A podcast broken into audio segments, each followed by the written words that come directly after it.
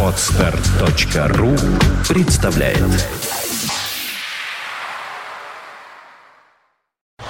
You are listening. You're listening to Internet Radio Fontanka FM. Fontanka FM.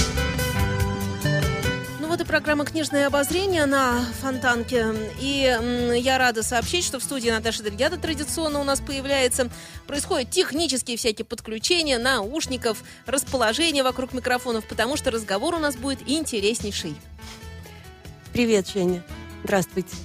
Здравствуйте, здравствуйте. Сегодня в студии не только Наташа Дельгада, не только Женя Глюк, еще и замечательный художник, который здесь, э, к счастью, не впервые, и надеюсь, что и не в последний раз. Это Рашид Доминов. Здравствуйте, Рашид. Здравствуйте. Эм, С вами было очень приятно общаться в прошлый раз, было очень интересно, и я рассчитываю, что в этот э, мы тоже будем продолжать э, всю эту тематику, но у вас же появились новости. Спасибо. Да, у меня вот э, предстоит выставка совсем скоро в Москве. Мгм. Как всегда, волнение, приготовление. Расскажите, что за выставка, э, каковы сроки проведения, когда она начинается, открывается? 18 июня открывается в Музее Востока в Москве моя персональная выставка. Живопись, графика, книжная иллюстрация. Это же очень сложно, когда э, столько работ, и когда выставка, где нужно все очень как-то так скомпоновать. А, ну эта экспозиция еще впереди, но надеюсь, что все станет на свои места. Там можно мы как-то рассчитываем габариты, площадь, ну, уже такой. Хочется побольше показать или хочется тематически сделать? А, Нет, в общем, это не, не пахальная выставка такая э, ретроспективная. Просто вот пос- э, э, выставка работ последних лет, ну, пяти-шести, наверное, вот так вот.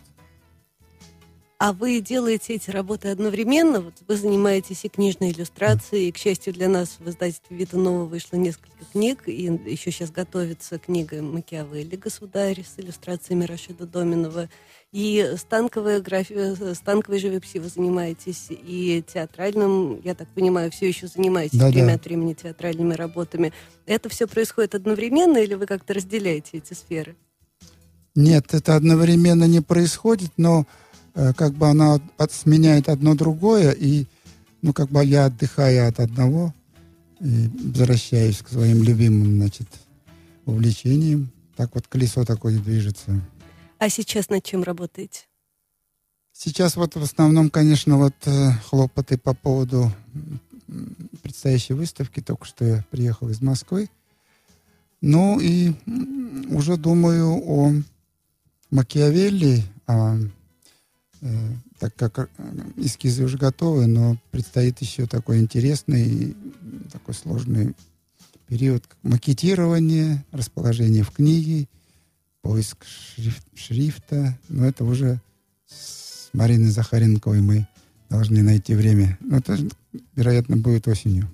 Когда звучит фраза «поиск шрифта», я сразу вспоминаю компьютер, мы компьютерные люди, и там выбирай, значит, из вот этих вариантов. Ну, Ну, у нас тоже так. Ну, не Получается. всегда. У нас даже бывает так, что шрифт разрабатывается специально для Да. Вот я про это и говорю, что в вашем случае так бывает очень часто. Это случается. Я еще хотела спросить, а как-то перетекают друг в друга э, темы, над которыми вы работаете? То есть, допустим, вы делаете книжку «Индийские сказки», и вот эти мотивы индийских сказок потом появляются в вашей станковой, э, станковой живописи? Безусловно, всегда так. Когда работаешь над книгой, это обычно такой долгий по времени и период изучения материала, и поэтому находишься какой-то отрезок времени продолжительный под каким-то вот э, анту- антуражем вот этих вот э, вещей, и они потом какое-то находят выражение даже и в станковых вещах, но переходят уже на другой язык, но продолжают как бы жить уже в таком, э, в другом измерении. То есть вживаешься в образ? Да-да. А сначала, вот я так понимаю, что вы закончили все-таки мастерскую театра... по театральной живописи, театрально-декорационной. То есть первые ваши работы были связаны с театром. А когда вы пришли в книгу, А В книгу я пришел довольно поздно. Но это все как бы было постепенно, потому что я в театре э, хоть и очень мечтал э, работать в театре, и сейчас даже продолжаю э, время от времени, но я не хотел там служить полностью, что ли. Мне станковое творчество очень э, влекло, и я сознательно, в общем, с театром расстался, вот как вот постоянный, так сказать, служитель, что ли, так скажем. А книга, она, наверное, уже по, э, по ходу развития вот графического как бы своего ремесла, может быть, э, ну, тут интересная пере- перекличка. Дело в том, что, наверное, театр тоже мне помог прийти в книгу, потому что есть э, какое-то вот э, у театральных художников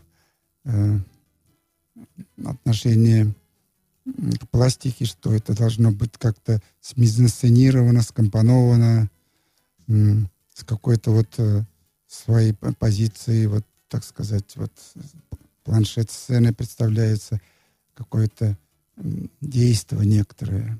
Наверное, так. Очень много кинохудожников и театральных художников приходят к книгу таким образом. То есть это все равно инсценировка. Да, да. Или иначе. А в одном из ваших интервью я нашла совершенно удивительную фразу и хотела попросить, чтобы вы ее расшифровали. Вы в одном из театров работали над спектаклем «Том Сойер», и там сказано, что в этом спектакле вам удалось показать итальянские мотивы. Я задумалась о том, какие это могут быть итальянские мотивы в «Томе Сойере», и решила вас спросить. Знаете, я уже сейчас... Это было так давно, это лет 40 назад. Может, там Мне что-то тоже связано... стало интересно. Я тоже стала вспоминать, какие там итальянские. Может быть, что-то связанное с комедией масок? Комедия А. А, когда они делали э, Да, да, да, да, вероятно, так. И, наверное, там были... и- и, откровенно говоря, я тоже плохо помню. А, опять-таки, наверное, э, идет еще речь о пантомимах, вероятно, о преображении таком. Ну, вообще, многие критики обращают внимание и на итальянские мотивы вашей живописи, то есть такие ре- ренессансные, там, флорентийское искусство, и на восточные, каким-то удивительным образом это переплетается, да. А вот если попросить вас назвать художника, я понимаю, что это очень сложно, но все-таки, которого вы бы первым делом подумали, когда вас спрашивают, кто ваш учитель. Есть какой-то один художник, которого вы посчитали бы своим учителем, на которого вы хотели бы ориентироваться? Ну, вы знаете, это тут опять все как бы нельзя назвать одного, но, вероятно, если уж э, совершенно относить к таким высоким образцам, и это, наверное, раннее итальянское возрождение. Мгм. Вот. А потом, если уже развивать дальше, то, может быть, Мариса Дени я бы назвал. Это уже опять получается Запад, И вот- Восток. и- а Восток это уже моя, так, мой как, как- как бы уже взгляд собственный по происхождению и по... Ну, я всегда утверждал, и некоторые, правда, не согласны, что у восточного человека э, взгляд на собственный созерцательный, отстраненный взгляд на искусство. Вы знаете, вы приходите к нам в студию, и я вот не могу удержаться от некоторых вопросов, потому что я на вас смотрю, мне почему-то кажется, на ваши работы, на вас, что вы как-то очень правильно живете свою жизнь. Вот как-то, во всяком случае, хочется какие-то такие задавать вопросы, которые могут, эм, ну, как сказать, э, помогать людям еще и, что ли, облетать себя, понимать себя и прочее, прочее. Скажите, можно такие вопросы тоже буду задавать? Скажите, пожалуйста, искусство и то, чем вы занимаетесь, оно вас чему научило в первую очередь? Оно вас? Я не знаю, не могу сказать. Просто э, это постоянные, постоянные сомнения, постоянное м, какое-то терзание.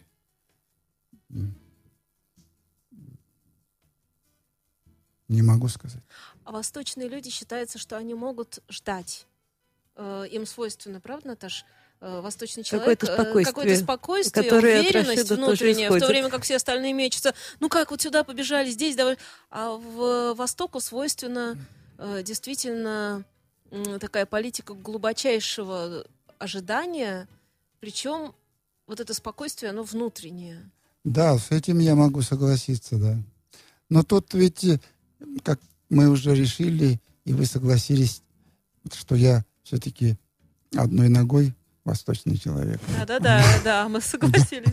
И, Западным, так сказать, А- а- образованием. А, как может это быть. на характере отражается? И эм, отражалось и раньше, когда общение с заказчиками, с какими-то, особенно в молодости, правильно? Там же очень важно художнику Мгм. встать быстро на ноги, понять, что он востребован для того, чтобы были работы, для того, чтобы все это происходило.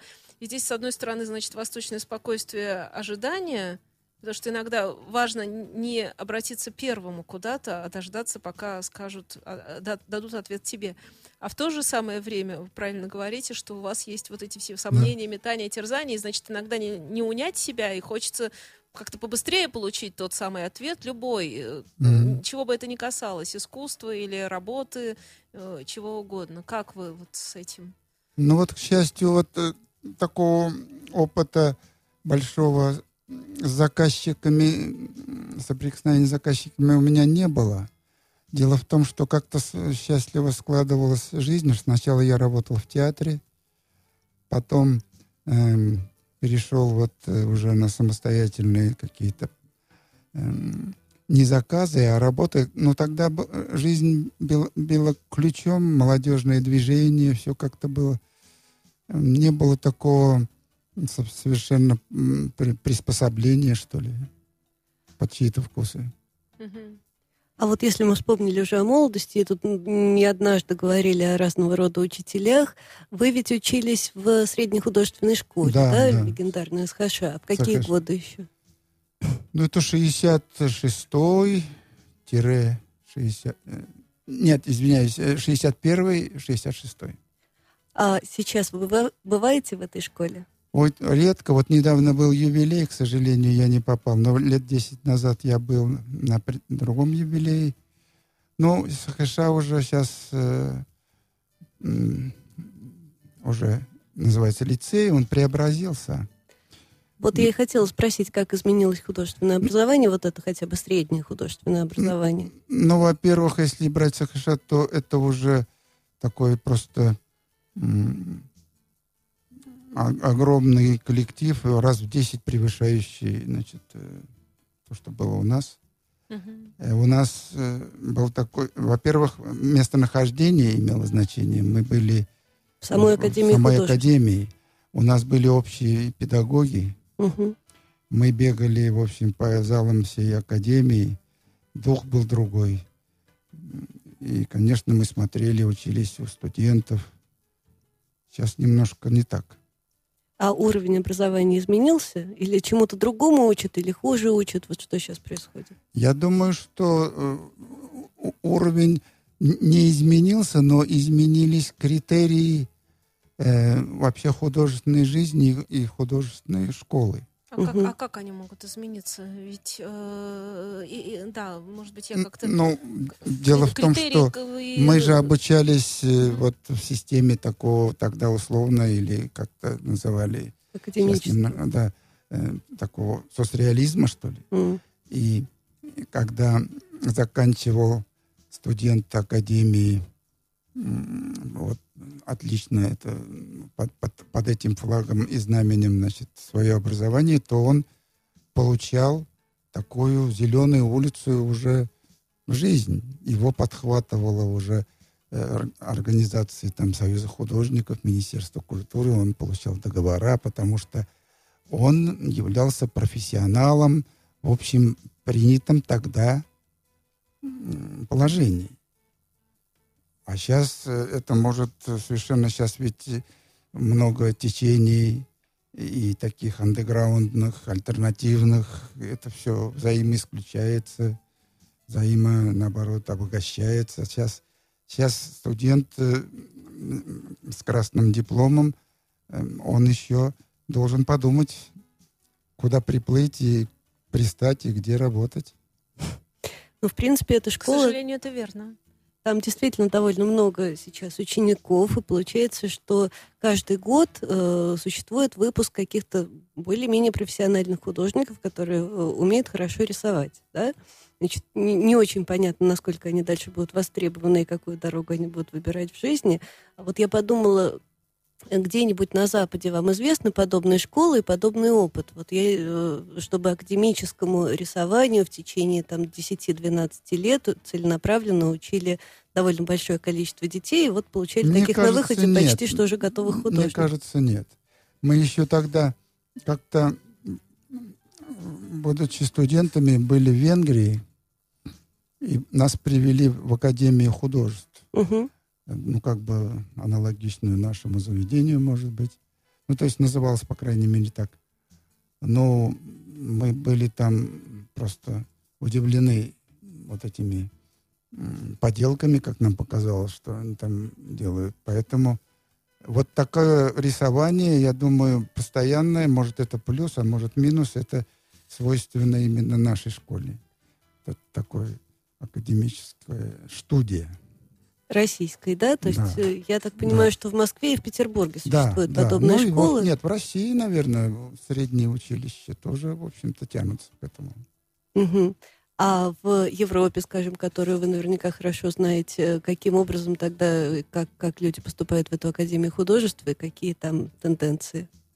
Ну, там абсолютно вот, э, ну, свободное творчество, поэтому там критерии, если у нас сейчас размываются вот разными течениями, то они там размыты уже окончательно были в свое время. То есть они при поступлении там сдают то, то же самое, рисунок, живопись или...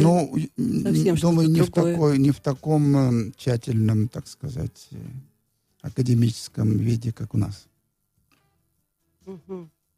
А после СХШ вы э, учились в самой Академии, да? Да. Мы тогда очень дружно поступали, потому что, ну, почти 90% перетекало из СХШ в академию. Сейчас наоборот. Как правильно, СХШ или СХШ? СХШ. СХШ, всегда ТС. все говорили СХШ. Ну, Ну, понятно, ну, но это, знаешь, это как э, все говорили США, США, а потом стали говорить США. Ну да. Да-да-да-да, это А, такое И тоже ФРГ, ФРГ, потом ФРГ, но это еще когда была э, республика. Ну да, ФРГ и ФРГ было два варианта Как хотите. одной страны. Да. А Вы верите в судьбу? Вот у вас так все происходило, в общем, запланировано. Сначала это, потом это, потом... И, в принципе, все организации, в которые вы попадали, э, ну, слово организация в данном случае нормально к творческому все равно. Мне, мне просто кажется, организация и творческая — это какие-то разные вещи. В, э, в творчестве всегда все хаотично. Но, тем не менее, вот вы понимали здесь, потом вот это, потом вот так. А какие-то случайности же все равно происходят. Это что, это судьба, вот что так сразу? Я это отношу все-таки к восточной мудрости, как хотите. Сразу, в смысле, оказался в академии? А, да, что сначала художественная школа, академия, дальше театр. Да нет, в общем-то, как бы так уж пове- Ну, может быть, повезло так. В общем, не знаю. Судьба — это же работы, результат. А вот, вот это уже формальная сторона. Все творческие люди просто говорят про вот эти случайности, которые э, должны обязательно появиться в жизни, и, и можно обладать талантом, обладать э, работоспособностью, чем там еще обладать, но если нет вот этой счастливой случайности, то ничего не происходит, дескать. Ну, пусть так будет. То есть вы согласны? Ну, как восточный человек. Мне бы хочется думать, что это не так. Мне кажется, просто если человек работает хорошо, и если он обладает образованием соответствующим, у него обязательно все будет происходить, потому что, ну, не может у мастера не происходить. Ну, еще и Э, талантом, И талантом. Ну, дело в том, что талант это изначально э, для творческого человека необходимая вещь. Если его нет, то смысл всем этим заниматься. А можно я вернусь обратно Мгм. к э, тенденциям западным? Хотела спросить, что э, если там вот такой, ну, действительно уже абсолютно размыты все критерии, и э, главное это свобода, там, условно, самовыражения, свобода творчества, и, э, какие-то не, не всегда вещи, имеющие прямое отношение к живописи или прямое отношение там, к мастерству рисунка, то, что делают художники, э, как мне кажется, да? А как кажется вам, как вы относитесь к современному искусству? Я понимаю, что оно разное бывает, да, ну вот там э, уже начиная э, с середины 20 века начали появляться вещи в современном искусстве, которые не связаны напрямую с мастерством, с ремеслом, да, как там Марсель Дюшан. Вы знаете, я с этим не могу согласиться. Дело в том, что любое, пластичес... любое пластическое искусство, э, я не имею в виду вот, э, буквально вот академическое фотографическое испол... uh-huh. воспроизведение действительности. Uh-huh. Абстрактное, концептуальное, оно всегда связано с мастерством. Иначе там уже оно перестает быть искусством. То есть это просто... Ведь все абстракции, все великие вещи, они очень... Они сделаны художником в плане того, что это пластический язык, который требует именно взгляда, именно такого, как бы так точнее сказать, это не может быть э, случайно и не может быть как бы сделано э, абы кем. А есть у вас какое-то любимое направление в современном искусстве? Направление, наверное, реализм. Но реализм в плане, опять-таки, не отождествления с природой и действительностью, а реализм э, восприятия, реализм ну, чувства. А можете привести пример реализма чувства? Реализм чувства я тоже как-то сразу подумала, что... Ну, дело в том, что глядя на какие-то формально абстрактные вещи, э, можно испытать э, волнение и такие же, как э, ассоциации, как при соприкосновении э, такими сериальными вещами. То есть я не различаю, э, я не различаю, то есть результат. Ре, реализм это результат. Я знаю, что вы тоже в одном из интервью приводили пример э, из литературной области, не из области живописной, да, что касается реализма чувства из вашего любимого Толстого. По-моему, да. это было связано с э, Вронским, нет? Ну, может быть, да. Это что, вы сейчас хотите, чтобы я вспомнил, да? Ну, если это, если вы помните. Я хочу конечно. сразу спросить э, попутно, кто является вашим любимым литературным героем, есть ли такой? А, ну вот сейчас уже на литературу мы говорим, ну, Толстой. Все равно. А... В смысле, Толстой как литературный герой тоже. А, герой? Да. Ну, все, может быть, э, Пьер Безухов. Mm. А, извините, но вы иллюстрируете совершенно другие вещи. Вы иллюстрировали Данте, да. иллюстрировали индийские сказки, иллюстрируете сейчас Макиавелли. Наверняка много еще работ не, не только для нашего mm. издательства. А Толстого вы когда-нибудь за него брались, в смысле иллюстрации? Нет, я не брался. Я думаю, что я и не возьмусь. А почему? А, дело в том, что есть вещи такие, такие глубокие, и объемные, которые не могут быть подвержены даже иллюстрированию. И тем более я вот я не видел ни одной удачной попытки даже иллюстрировать Толстого. Я, стала, я стала вспоминать иллюстрации. Да, вот, по-моему, у нас выходила книжка Картинки. с иллюстрациями Апсита. Ну, да. это такие какие-то исторические... Нет, я думаю, что... Потому что а почему, да? Mm-hmm. У, у него же все достаточно реально. Да, вполне. Казалось бы. И, может быть, именно в этом и сложность? Да, да. Эм, сложность, во-первых, э, он, конечно, не может э, выдерживать такого подстрочного иллюстрирования. Потому что у каждого свой взгляд как бы. Мы же часто бываем, под, вот, остаемся под впечатлением фильма какого-то, потом, читая книгу, не можем отделаться от этого, что ли. Хотя это не, не всегда бывает правильно. А такие вещи, как вот вы называли индийские сказки, Макиавелли. Но Макиавелли тут э, я бы пояснил, что м, вот работая над Макиавелли, я обошелся без э, фигур человеческих. Во-первых, там нет, э, нет сюжета как такового. И я через архитектуру Возрождения, что ли, пытался сделать вот атмосферу вот этой вот тревоги, какой-то логических каких-то вот построений и каких-то диссонансов. Мгм. А это было похоже на театральную работу? Да, да. Вот еще про театр я тоже подумала. Ну, ясно, что иллюстрируете вы в основном классику, и, по-моему, э, из, из современных писателей никого. Но э, что касается театральных работ, вы ставили какие-то, то есть не ставили, а делали оформление для спектаклей ваших современников, в том числе Вампилова. Вы общались с теми людьми, пьесы которых вы оформляли? Ну вот было э, счастливое мгновение. Мы общались с Вампиловым, ну, в свое время. Я, конечно, сейчас жалею, что я мало его расспрашивал о, о театре. Ну, мы как-то были в таких стихийных. А Расскажите, А что вам запомнилось? Это очень интересно, да, какой-нибудь стихийной встречи. Да, мы были в каких-то вот театрально-художественных э, компаниях. И, в общем, я помню вот его как бы разговоры, но они были скорее, так сказать, более компанейскими, что ли. Я, я повторяю, что я жалею, что я, во-первых, не знал, э, с кем я имею дело в таком масштабе, что ли.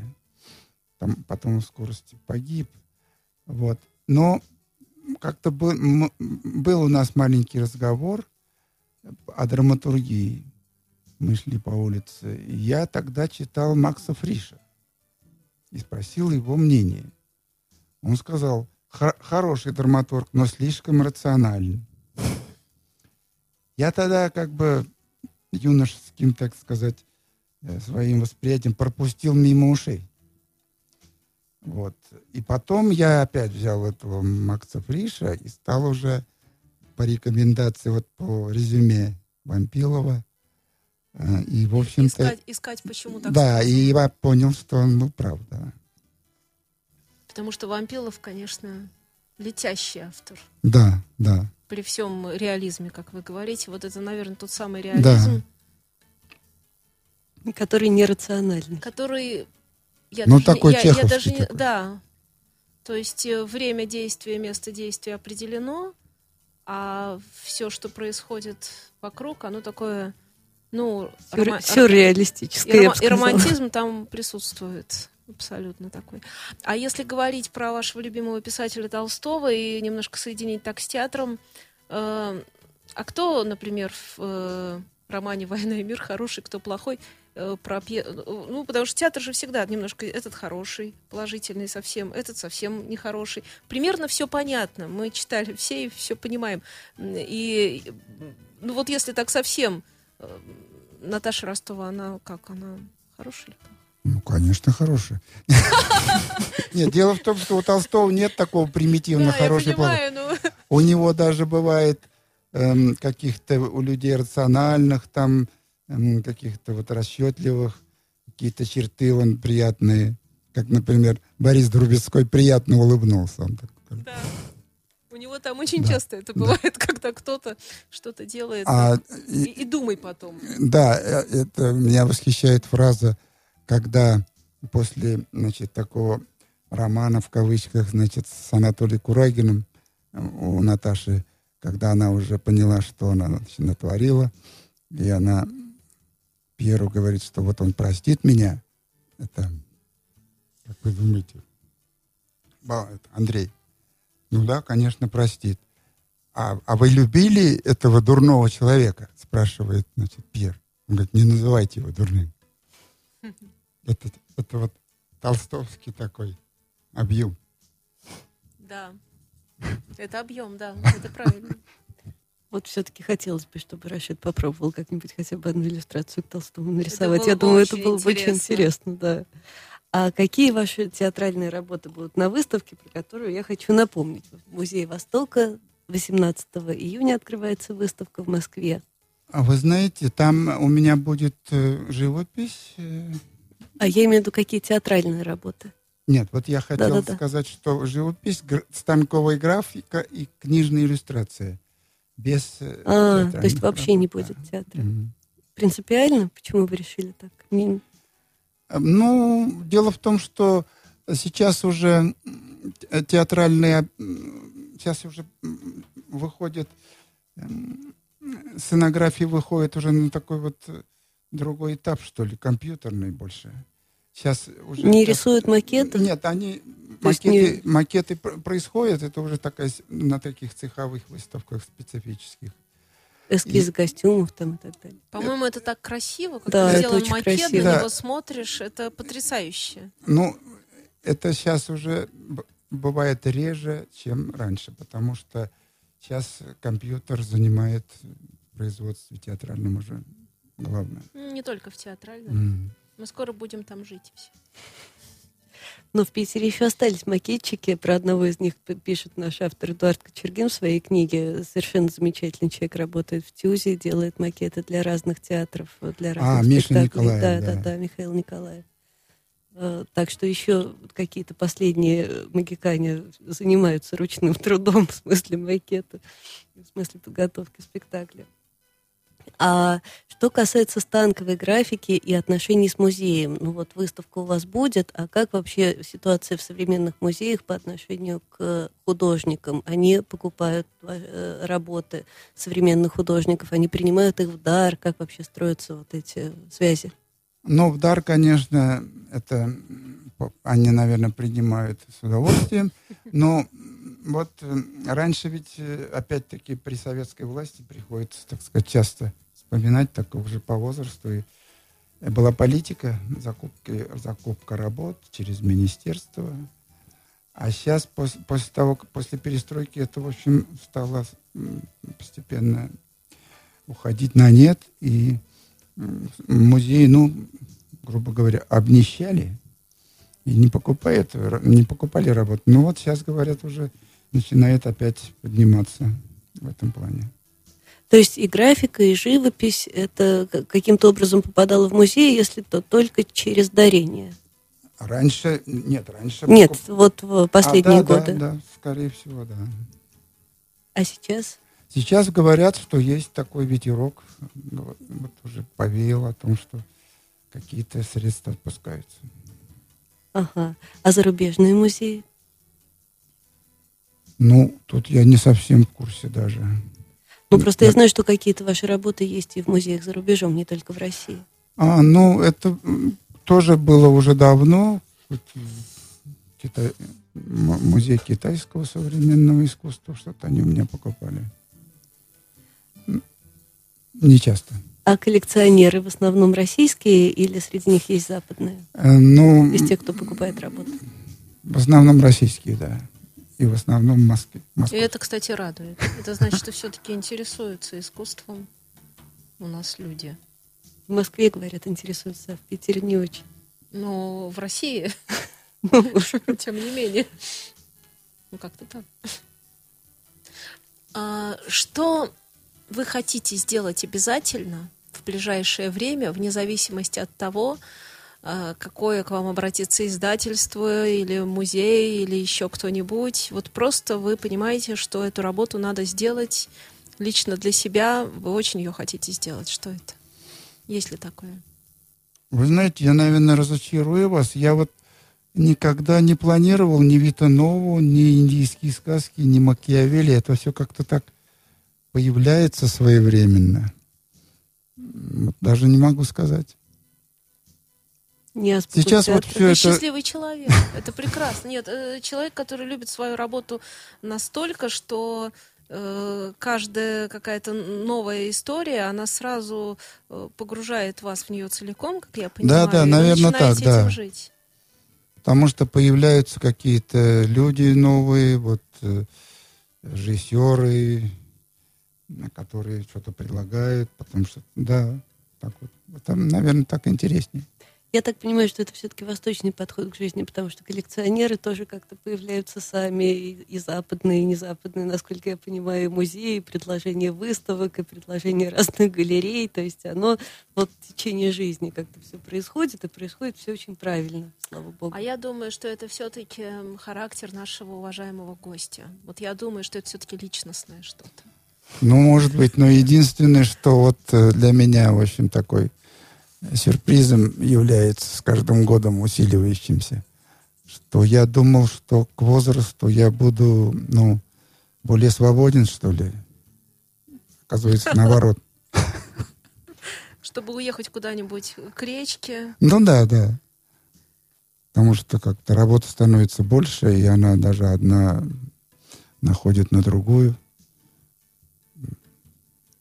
Это вот Мастеров интересно. мало. В этом вся суть. А времени уехать куда-то к речке все меньше. Но все-таки уезжаете? Летом получится отдохнуть? Должно получиться. Вот я после выставки в Москве еще должен выпустить спектакль в Астрахани в начале июля. Угу. Надеюсь, после этого уже можно передохнуть. Ну, можно там же в Астрахани. Вы вообще да, довольно да. часто ездите в свой родной ну, город, да? Конечно. И, и работать, и отдыхать. Да. Мне очень, успеха. Да, мне очень понравилось, как у нас сегодня сложилась беседа, честно скажу, потому что мы вас смогли еще немножечко пораспрашивать о каких-то таких вещах, может быть, напрямую не связанных с искусством, связанных лично с вами. Но это поскольку вы человек, связанный с искусством, это связано и с искусством. Mm-hmm. И таким образом многие наши слушатели, наверное, даже занимающиеся какими-то другими профессиями, тоже смогут... Э, ну, я, например, для себя какие-то вещи такие определяющие из этого интервью взяла. Так что спасибо вам еще и за это, человеческое спасибо. Спасибо вам. Спасибо. Будем ждать новых книг, новых спектаклей, новых танковых работ. И в любом случае всегда рада новым работам Рашида. Да. Огромное... Выставка 18 июня в Музее Востока в Москве. Это книжное обозрение на Фонтанка FM. You are listening, you're listening to Internet Radio, Fontanka FM. Fontanka FM. Скачать другие выпуски подкаста вы можете на podster.ru